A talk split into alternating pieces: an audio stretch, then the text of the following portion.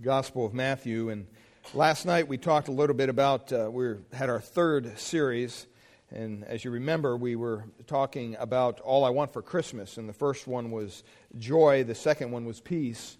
And last night we talked about forgiveness.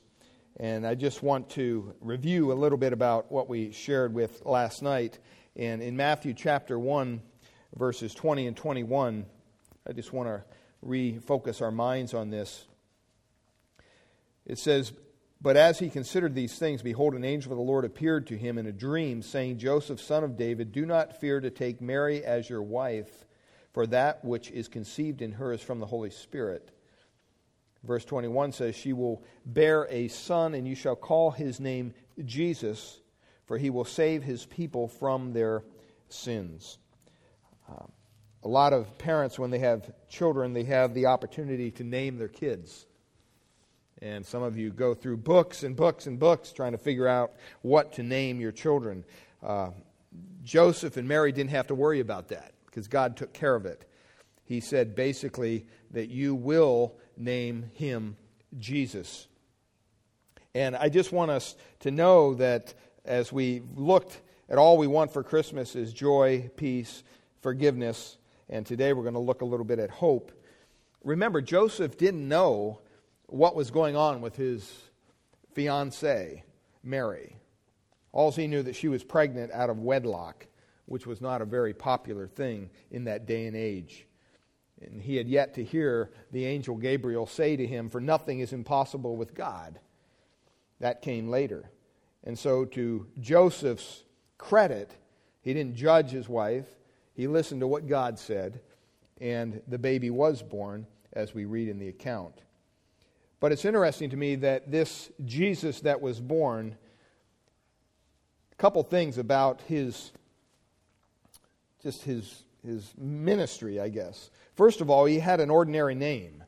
A lot of people think the name Jesus was this special name that was given to him. Well, the name does mean Jehovah is our salvation. So it is special in that regard. But one scholar tells us that there was several 20, 30, 40 people in the day named Jesus. It was a very common name. If you go down to south of the border, you'll know a lot of people that are named Jesus, Jesus. Uh, so the name in and of itself is not all that special, but what it represents is. In Hebrews 4:15 tells us that when he came down and he took on this ordinary name that was a common name of the day, Hebrews 4:15 says that he had the ability to sympathize with our weaknesses. To sympathize with our weaknesses. When, G, when people referred to the Christ in Scripture, more than not, they just referred to him as Jesus. Over 600 sometimes. Now, there's on occasions he's referred to as Jesus the Christ, or the Christ, or the chosen one, the anointed one. But more than not, they used his ordinary name. And more than, than not, it's important to understand that that's exactly what it was, but it was what it represented that made it so special. Secondly, he had an extraordinary mission, Jesus did. And we see that in Matthew chapter 1, verse 21 there, where it says his mission was, it says, because he will save his people from their sins.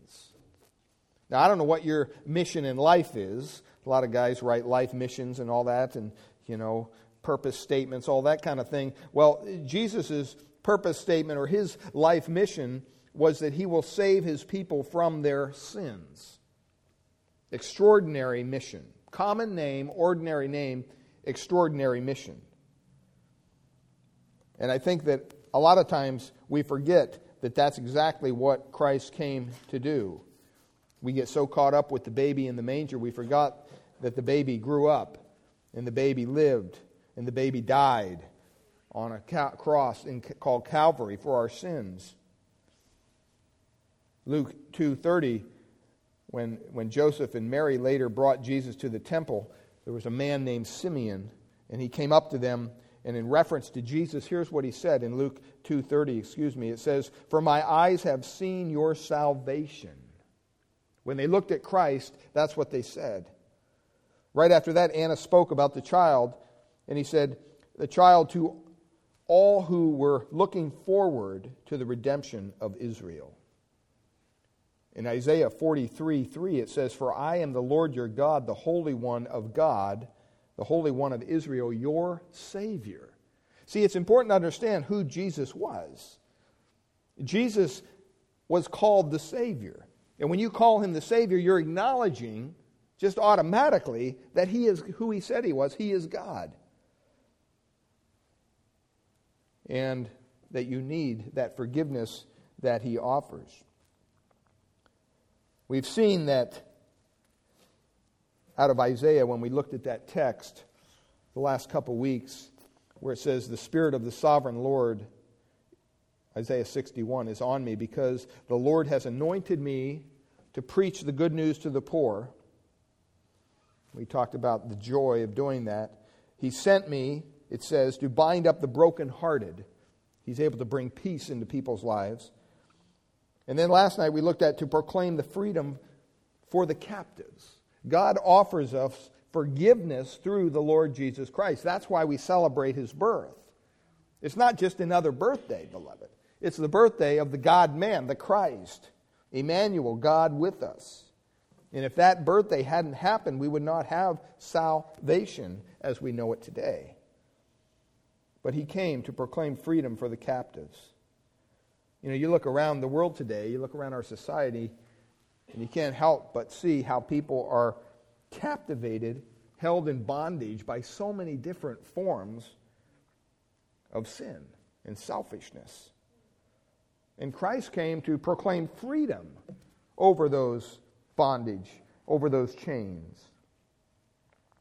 Well, today I want to look at the reference to hope, and that's in the latter half of that verse Isaiah 61, verse 3, it says, And release from darkness for the prisoners to proclaim the year of the Lord's favor, it says. That's where we get the idea of hope.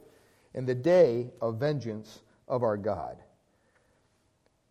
When it says they're proclaiming freedom or releasing from darkness, that comes out of Isaiah, or, uh, Leviticus chapter 25, verse 10, where it says, Consecrate the 15th year the 50th year, and proclaim liberty throughout the land of the inhabitants. And it's called the year of what? Jubilee. And every 50 years, the nation of Israel was to experience this freedom and this forgiveness of all their debts. Wouldn't that be good? That sounds good, huh? I mean, think about it. Every 50 years, your debt, debts are wiped out. Some of you are saying, well, I could use that every 10 years or every five years. Whatever it would be, that would be a blessing. And during that year, the people, the property, possessions were to go back to the original owners, no matter what. Amazing time. And it's a picture of God's forgiveness, of God's freedom that He gives to us. Now, the one thing you may not know about Christ is there's different offices in Scripture. There's the office of a prophet, there's the office of a priest, there's the office of a king. That word, Messiah, the Christ, it means anointed. It means that God has chosen him, his only son, to provide salvation. And in the Old Testament, those three offices were primarily the prophet, priest, and king. Jesus is the only person, beloved, He's the only person in history who has been anointed to all three offices. As a prophet, he preaches the good news of great joy to the entire world, the scripture says. As a priest, it tells us that he binds up the broken-hearted by bringing peace into their lives.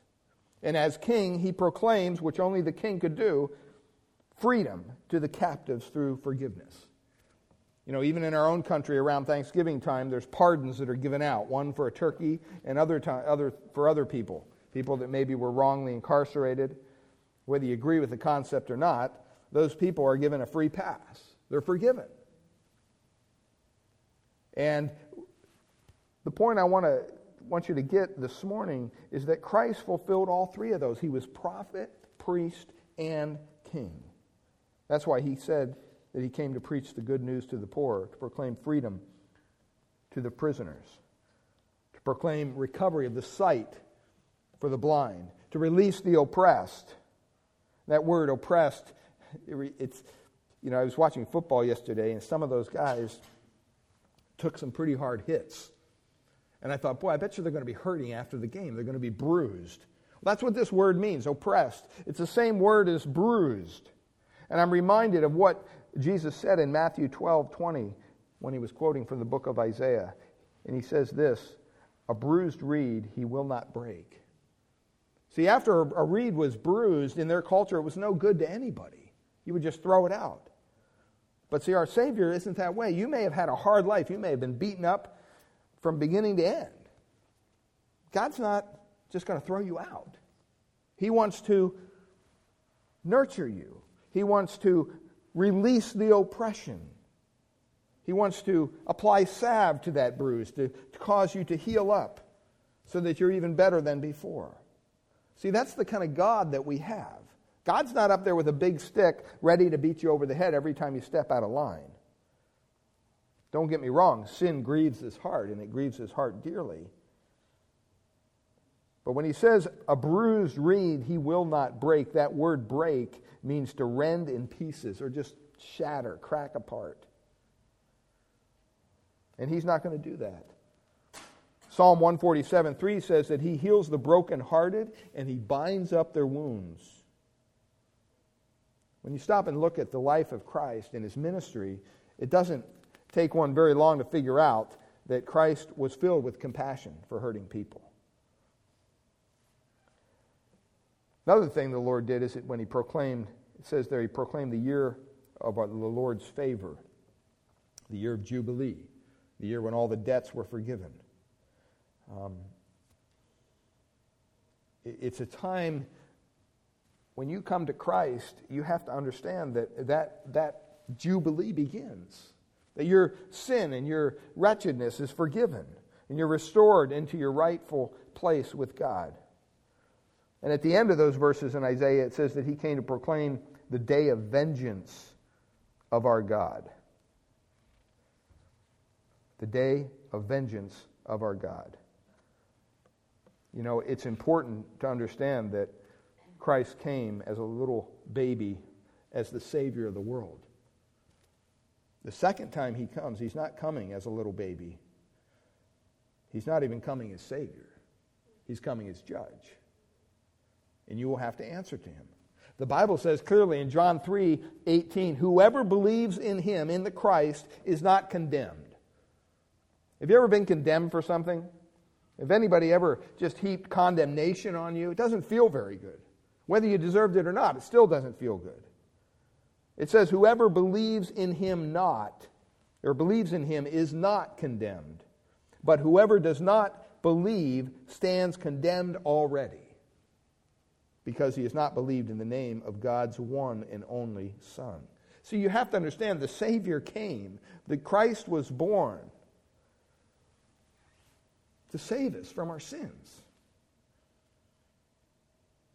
He came that we might know what true hope truly is. You know, we sang, Hark the Herald Angels Sing, Glory to the newborn King, peace on earth and mercy mild, God and sinners reconciled. See, God and sinners reconciled. That's why Christ came. A lot of times people are looking for hope this time of year. I heard one guy say, Yeah, I'm just, what do I want for Christmas? I just want a little hope. And somebody answered him and said, Well, I could use hope not just at Christmas, I could use hope every day. And that's true of a, a lot of us. And some of us wonder secretly in our hearts is it really true that all our hopes and fears of all the years are met in thee tonight? When you stop and think about Christmas, what do you think about? Do you think about family getting together? I mean, I praise God that you came out this morning to worship the Christ on his birthday. A lot of churches canceled services today. Why? Because of their families? Family trumps church. Family trumps Christ. It's a time to get together and open up packages. It's crazy. But that's the state in which we live. What's the definition of hope? When you stop and you think of hope, what is it that really, you know, pops into your mind? I mean, yesterday as I was watching the Niners, I was hoping they would win. Is that what hope is? My hopes were fulfilled. Or is it all, you know, the holidays all about shopping, hoping you'll find the right gift, hoping you'll make the perfect meal, hoping you'll get the, the right gift? See, hope is not hard to find, beloved, but it's hard to define. It really is. Some equate hope with an optimistic feeling. Well, everything's just going to turn out. How many times have you said, Well, I hope it's nice today, speaking of the weather? I hope I have a good day at work. It's just a general feeling that maybe something will be fulfilled in the positive. Reminds me of an illustration I read of these two guys back east. They went hunting, Larry and Elmer. And uh, they were out hunting in the woods, and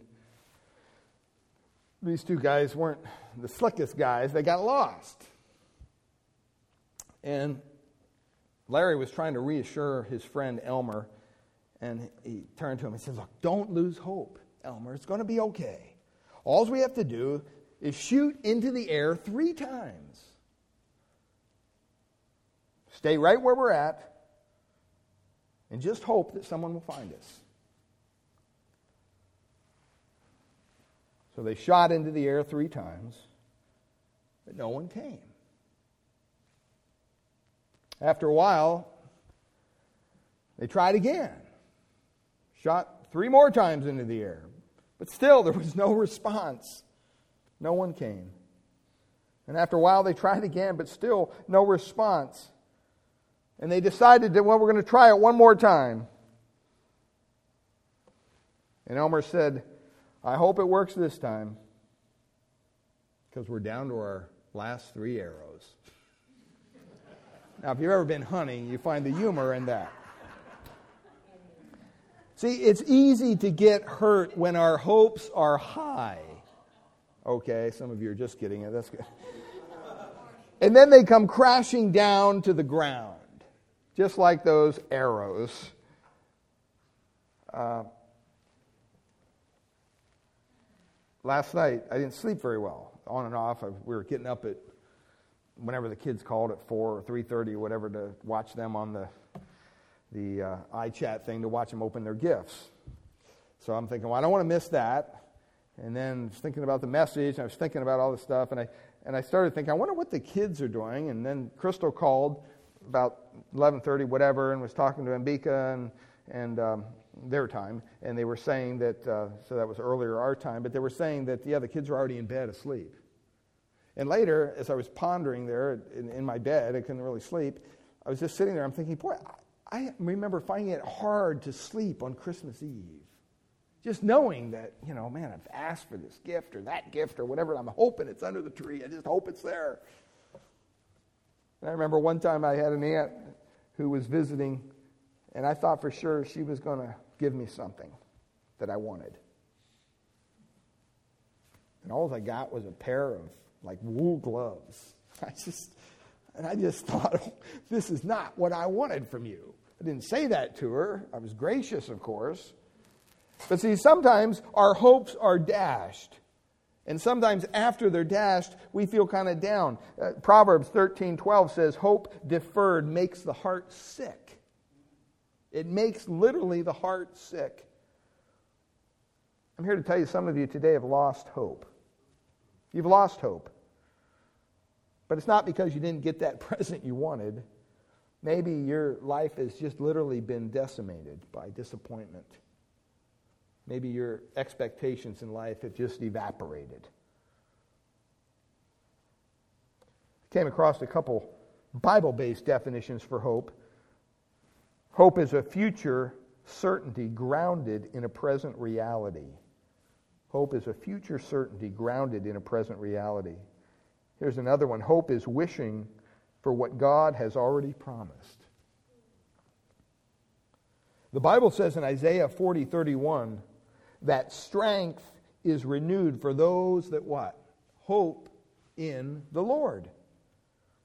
The word is more than just a wishful optimism. That word in the Old Testament means literally to bind something together, usually by twisting it. You've all seen a piece of rope, and when you take a piece of rope and you actually break it down, it's actually twine twisted together. It refers to the process of making a rope, that Old Testament word for hope. Taking two strands of material, twisting them together, making them stronger. To hope means to wrap my problems together with God's promises. I love that. Hope means to wrap my problems together with God's promises. How many of us have problems? We all got problems. And if we're just going to focus on the problems, we're probably going to be a little uh, depressed. But you know what? God, in His infinite wisdom, knows what your problems already are. And He provided promises to get you out of there. Ecclesiastes 4:12 says a cord of 3 strands is not quickly broken. You hear that a lot of times at weddings, right? And they say, "Okay, male, female, the third strand is Christ." Well, that third strand is the Savior, Jesus Christ. He was the one who was born on Christmas morning, crucified on Good Friday, raised on Easter Sunday. He's heaven's child. He's the hope of the world with Him wrapped around our lives, I want you to understand that you can feel that safeness, that security. The word hope is used some 52 times in the New Testament, one for each week. You can have hope every week of the year. Well, let's break down the dimensions of hope because the, the definition of hope is really something that is invisible. You can't really grab a hold of it. 2 Corinthians 4:18 urges us to fix our eyes not on what is seen it says, but on what is unseen. Romans 8:24 and 25 says for in this hope we were saved. But hope that is seen is no hope at all. Who hopes for something that he already has? But if we hope for what we do not yet have, we wait for it patiently. See, those two verses teach us that we're going to hold on to the rope of hope so that we can deal with and cope with this present life. We have to embrace, first of all, its past promises. In the Old Testament, remember, the Savior was promised. The Savior was promised over and over again. In Isaiah 64 1, it says, Oh, that you would rend the heavens and come down God with us, Emmanuel. That's why we celebrate Christmas. After Jesus was born, we see this whole thing fulfilled. In Luke chapter 2, verse 38, a woman named Anna, when she sees the baby Jesus, she thanks and she speaks about heaven's child. And she says this all who were looking forward to redemption What things are you looking forward for this Christmas? See, they were looking for the Savior all these years, and finally he came. Not only look to the past, but also the present help. See, no matter what you're going through right now, I don't care what your life is, you, I, I wouldn't even pretend to know what's going on in your life. No matter how much pain that may just be pummeling down upon you over and over again, no matter how much failure you're feeling, I want you to understand that you can count on God to help you right now, right here in this place. I, uh, uh, Psalm 46 1 says, God is an ever present help in time of trouble. Isn't that a great verse? God is an ever present help. He's not just help in time of trouble, but He's an ever present help. I mean, it's one thing to be able to help somebody, but be miles away from them, right? When you can't help. You've ever been in that situation? I have. We've been in that situation with our, with our kids. Going through a hard time and we're removed from them and you want to be out helping, but you can't. You're not there. I mean, you can tell them nice things and try to comfort them, but you can't physically help them. Well, God is never removed from our situation. It says He's an ever present help in time of trouble. David Jeremiah wrote a little book called A Bend in the Road. And in that little book, he explains how everyone sooner or later comes up against something unexpected and unforeseen. For him, it was cancer. I mean, for you, it may be unemployment, it may be loneliness, it may be straying children away from the faith, it may be financial worries, maybe a relationship that ruptured. I don't know. But this is when Jesus, the hope of heaven, steps into our hurts and he's willing to meet you there. Lamentations 3:25 says that the Lord is good to those who hope whose hope is in him, to the one who seeks him. The key isn't to hope for something. The key is to hope in someone. Almost four years ago, a campaign was launched by our current president with the slogan, what? Hope and change. I don't know if a lot of people today are really feeling a lot of hope in our current situation. That's not a slam on the president, that's just reality. Romans 5 4 says, tells us pain has a place in God's plan because suffering gives us the opportunity to persevere and to change our character so that we end up having hope that doesn't disappoint. Psalm 25 5 says, No one whose hope is in you will ever be put to shame. See, that's a promise directly from God. Maybe you're doubting God there this, here this morning. Maybe you're saying, I don't know. I mean, what you're saying sounds good, but uh, I don't know, just to leap out there, a blind leap of faith, I don't know if I can do that. Right there it says, take it to the bank. No one whose hope is in you, in God, will ever be put to shame. I've never met a truly born again Christian who had their life transferred from the, the darkness into the light and had their life transformed come back to me and say, you know what? I think I got the short end of the stick. I want my money back. I don't want to do this anymore. Never, I've never had one person come to me with that kind of attitude. Now, I've had a lot of people who claimed to know Christ and did the whole religious thing and played the game of religion, went to church and prayed, and then, you know, they never really knew Christ. Because the Bible says in Matthew 7, there's going to be a lot of people that stand before Christ one day and say, Hey, haven't we gone to church? Haven't we done this? Haven't we healed people? Haven't we given to the poor? Haven't we helped all these people? And Jesus is going to turn to them and he's going to say simply, you know what? Go away. I don't even know who you are. And yet they did that in his name, it says.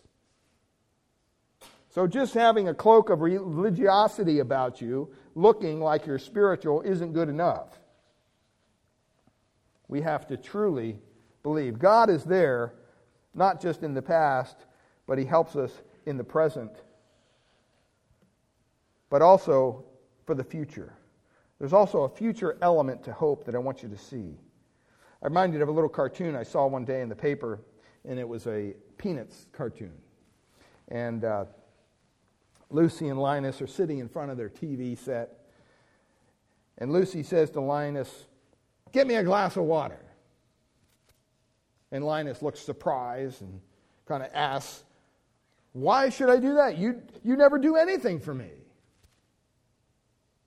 And Lucy responds, On your 75th birthday, I'll bake you a cake. So Linus gets up, heads out into the kitchen, and a little caption over his head says, Life is more pleasant when you have something to look forward to. you know, at least Linus had his blanket, right?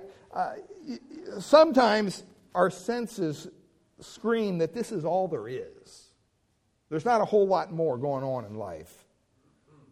The sum total of life is our profession plus maybe our possessions. And then when we die, that kind of ends it all. Beloved, that's not reality. The Bible says that this world is neither our home nor our hope. The Bible says that those who are wrapped in a relationship with Jesus Christ have the hope of heaven, a confident assurance of God's promises. Paul says it this way in 1 Corinthians chapter 15 verse 19, if only for this life we have hope in Christ, we are to be pitied more than all men. To hope means to wait. Galatians 5 5 encourages us once again. He says, By faith we eagerly await through the Spirit righteousness for which we hope. I trust this morning the only place you have your hope anchored in is the Lord Jesus Christ. Did you know he's coming back again, by the way? He came at Christmas the first time, but the Bible says that he's coming back. And when the scripture says he comes back, he's not coming back as Savior, he's coming back as judge. For those who know Christ, Titus 2:13 says, "While we wait for the blessed hope, the glorious appearing of our God and Savior Jesus Christ."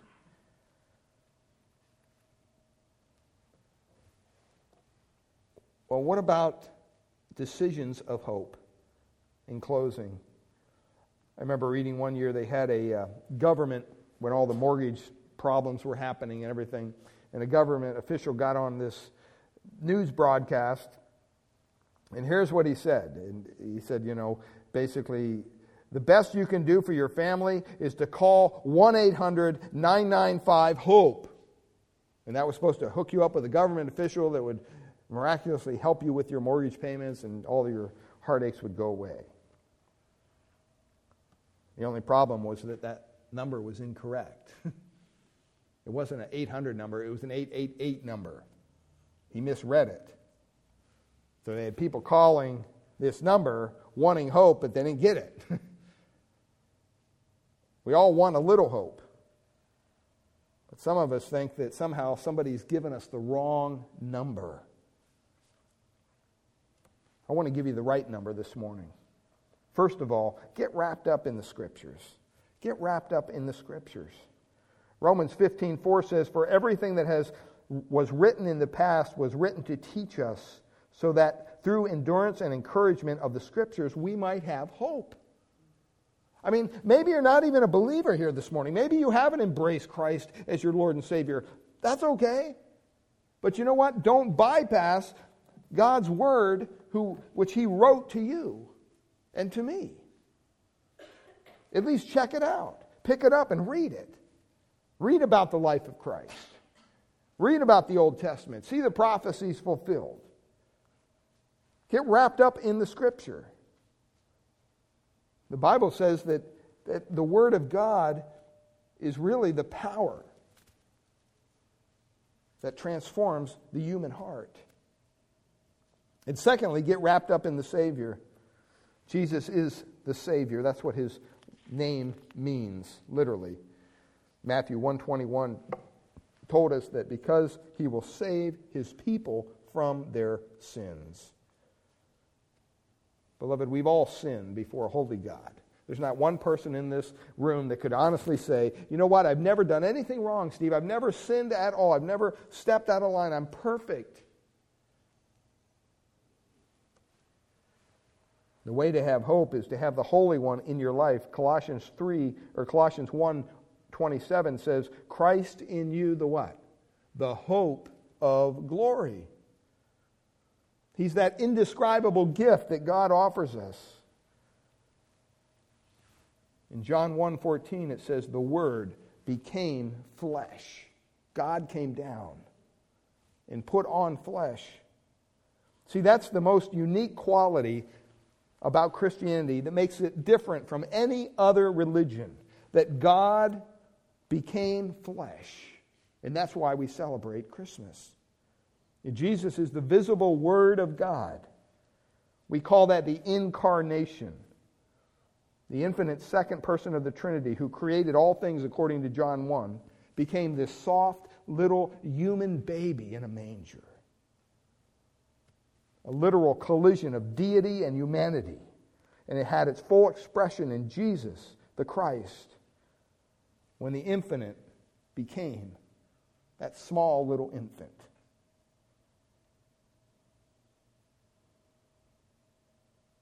The Word became flesh and blood. One translation says this, and moved into our neighborhood. For 33 years, God moved into our neighborhood. He walked and he talked and he, he sweat and he was hungry. One translation says that he made his dwelling among us, which literally means to pitch your tent. You ever gone camping and you pick the right spot and you pitch your tent? You set up house there. You dwell there.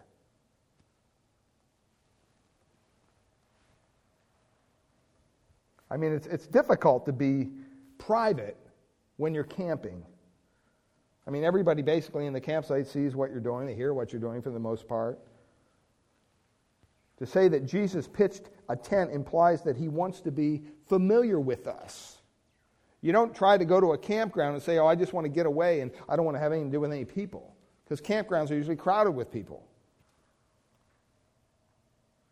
If you want to do that, you can go up in the middle of nowhere and camp. But most people don't do that.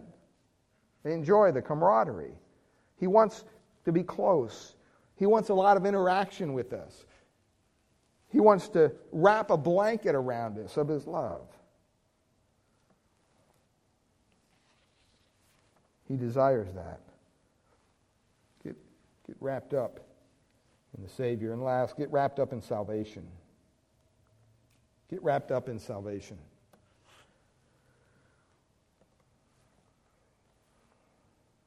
I don't know if you've ever had this experience. I'm sure you have. In your car, you're driving and the check engine light comes on. Right? What do you do? Most people do absolutely nothing. They just don't do anything. Yeah, it came on again. Are you going to take it? Well, we'll get around to it, yeah. Oh, it went back off. I guess there's not a problem. Oh, it came back on. I even got so frustrated with one of my cars, I bought that little device that the mechanic has that you hook up underneath the dash and you do the code and you can clear it. So it doesn't come on anymore. See, the problem's still there, but the light's not on. Till the engine recycles itself and bam, you got a problem. See, most people do nothing at all when that light comes on. I want to ask you a question this morning. Do you ever ignore the gauges in your own life? Do you ever have warning lights just flashing bright in your face? You know, God might be trying to get your attention. Maybe you're at a place where you realize that. And, and somehow you realize that, you know what, I need to, to grab a hold of this Savior and bring some hope into my life. Well, there's a way you can do that. First of all, you just admit your sinfulness before a holy God. Ephesians 2:12 says that those who don't have heaven's child in their life are without hope and without God. 1 Chronicles 29:15 says this, our days on earth are like a shadow without hope. Without the Savior, beloved, there is no hope. It's important to admit your hopelessness apart from Christ and to own your own sinfulness. Secondly, ask for help. So many times, especially as men, man, that just, that just kind of goes against the grain with us. I mean, I've driven miles and miles and miles out of way, out of my way before I had my little GPS thing. And my wife would say, just stop and ask for direction. I'm not stopping. We'll find this. I have a good sense of direction. We've been on the road for an hour. Don't worry about it. But I'm not going to stop and ask some guy in a gas station only for him to tell me, oh, you got to buy a map. We'll find it. See, first of all, you have to admit your sinfulness. And then, secondly, you have to be willing to ask for hope. The hope of heaven, Emmanuel, who is Jesus Christ, came to take away our sin. The Savior came to save us from our sins, but it's not automatic. You have to ask Him to do it. If you want hope, you must cry out for help. The Bible says, like the, the sinner that stood on the corner and cried out, Be merciful to, to me, God, a sinner. He gives hope to those who have first humbled themselves enough to ask for help. And then the last thing there acknowledge Christ as your Savior. It's one thing to ask for help, it's another thing to acknowledge that the help has come. In Luke 2:11 it says, "Today in the town of David has been born to you." You should write your name in there. To Sally, to Steve, to Bob. He is Christ the Lord. Another simple definition of hope is to trust. And it's time to trust Christ today because he has been born to you. He's a gift from God. If you need some hope in your life, it's got to come through the Holy One, the Christ. Life with Christ is an endless hope. Life without Christ is really a hopeless end. Let's bow in a word of prayer. Father, we ask this morning that as we gather here today, traditionally, Christmas is looked at as the moment when really time changed. It's when BC became AD. And it's all because of God being born in a body the incarnation.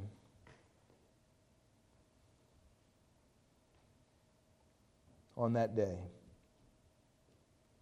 Today, that day can be a day that can change you as well by making Christmas personal. You can cry out to God right now in your own heart and look forward to starting 2012 with not just your sins forgiven, but with a personal relationship with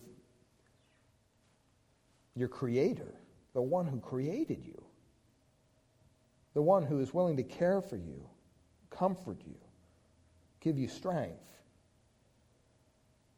give you wisdom, help you make the right decisions. So many people in today's world want to be their own Savior. It's not going to work. You need to cry out to God. If you want to experience hope, then you must welcome the Christ to your world. Allow Him to wrap Himself around you so that when you don't know how to cope with what's going on, you can understand that Christ is your only hope. The song, the lyrics say, Tears are falling, hearts are breaking. How we need to hear from God. You've been promised, we've been waiting. Welcome, Holy Child. Father, we just pray that this Christmas would become a reality to all that hear the Word of God, that hear the truth here this morning. And Father, that we would never lose hope in you and that we would leave here and go out into this lost and dying, sinful, sin stained world with a message of hope, of forgiveness, and reconciliation with God. We thank you and we praise you in Jesus' precious name. All God's people said, Amen.